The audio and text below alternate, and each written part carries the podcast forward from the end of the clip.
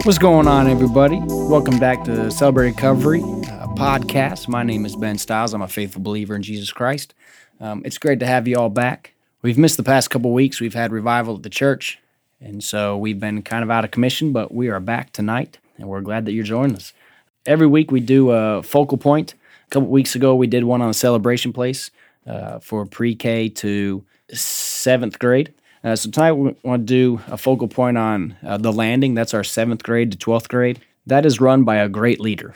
He does an incredible job with the youth. That looks exactly like what we do uh, in Celebrate Recovery, um, but just mini size for the youth. They show up just like we do. Uh, they have their praise and worship. Uh, then they have their lesson that is given to them. And then they break up into their open share groups. The boys go with the boys and the girls go with the girls, and they just share what's on their heart. They share what they're going through, and they can experience that freedom and joy through that like we do in our large group open shares at Celebrate Recovery. And so that's what they do at The Landing.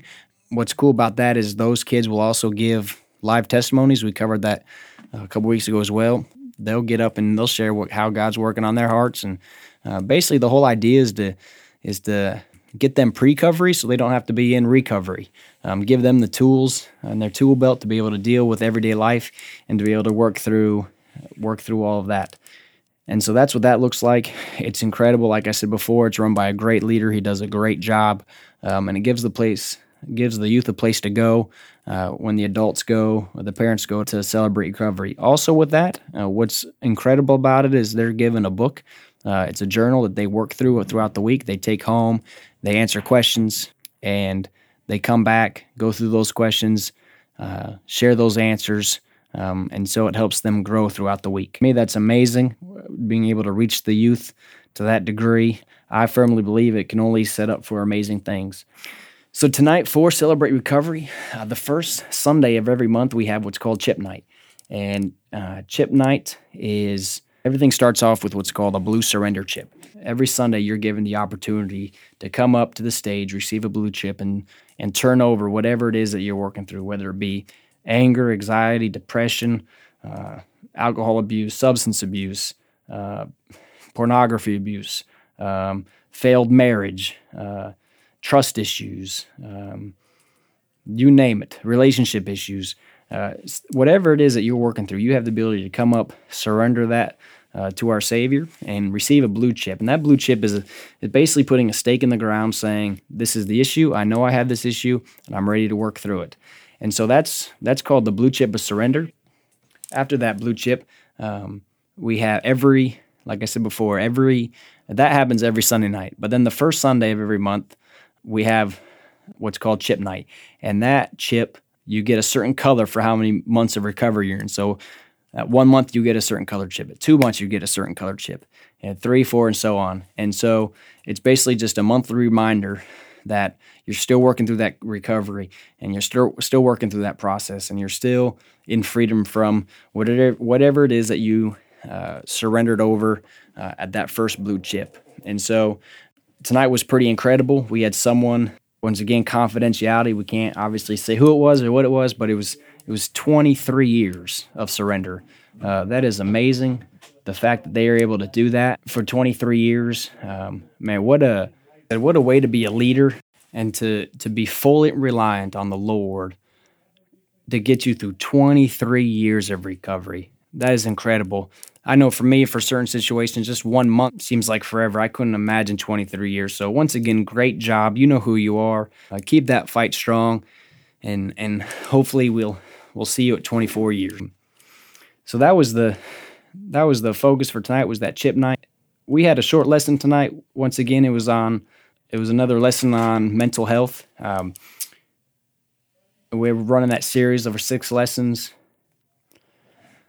Tonight's mental health lesson was about how, uh, what the church can do for those that are uh, dealing with mental illness.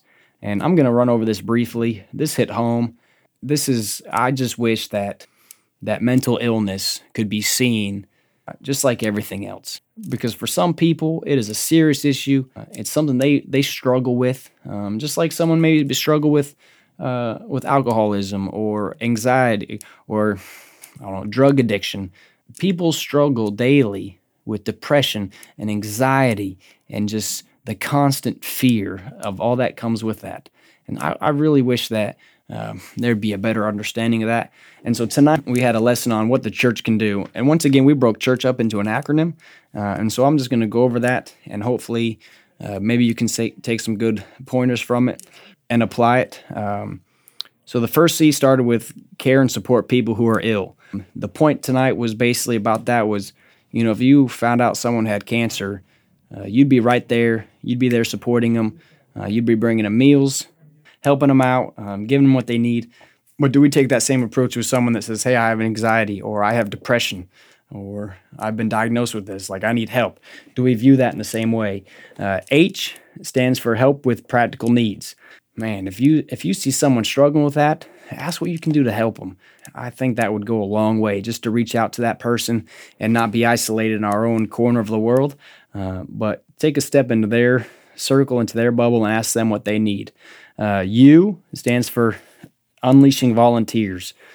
Man, I, I, it's not something that I've struggled with, but I, I could only imagine if someone who struggles with depression, the last thing they probably want to do is maybe your your everyday activities.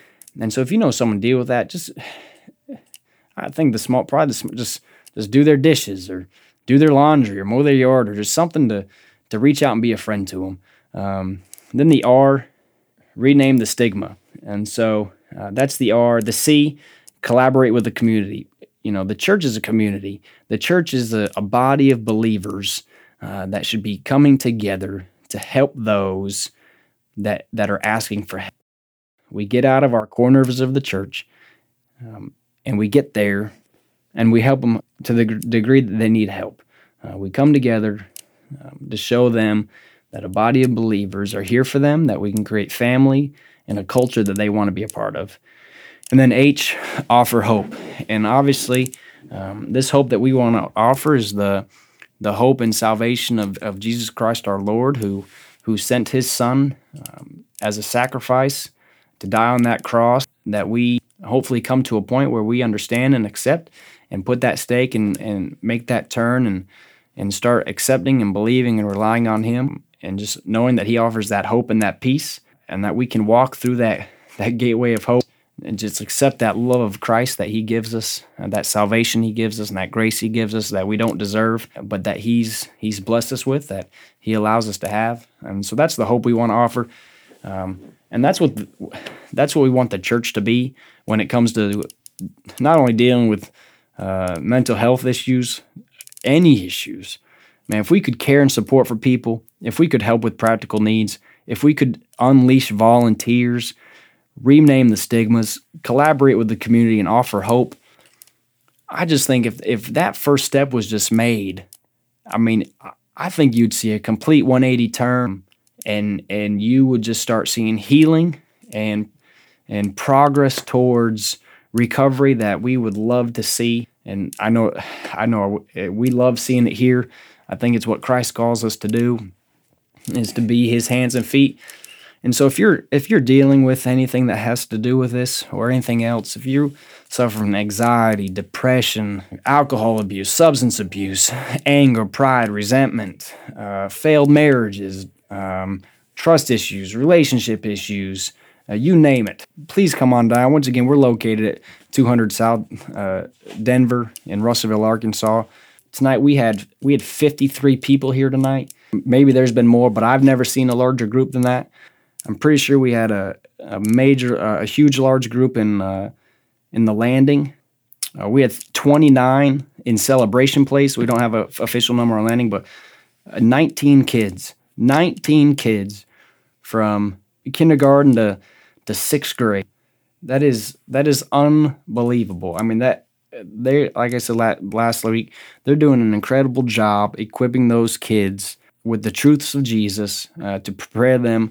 Um, at, even at young stages, they're creating those firm foundations and those strong roots in, in biblical purpose and biblical needs and principles that are going to help them and strengthen them as they go out into even their small world. Um, and so, great job re- reaching those nineteen kids. Uh, that's that's a, that's amazing. So that's really it for tonight. Um, I'm glad y'all chose to listen. To me, um, one of the major issues I feel like is pride. For some reason, we struggle with allowing people into our lives. And I think uh, that's rooted deep. Christ calls for community and family and relationship. I think that's very important to grow. And so I I, I just pray that if you're if you're thinking about coming, um, or if you've thought about it, uh, you're up in the air on it, just come one time. It's not going to hurt. Just come, see what it's about, uh, see what it's like. Um, and if you like it, great. If not, hey, we, you can still listen to these podcasts. Also, if you know somebody else that could benefit from these, uh, please go ahead and share them. We're trying to get these out to as many people as possible. Now, we just want to sp- spread the great news of Celebrate Recovery, uh, the recovery principles that are biblically based through Scripture uh, to help people find freedom from their hurts, their habits, their hangups. Once again, my name is Ben Stiles. It's been great to be with you, um, and we'll talk to you next week. Thank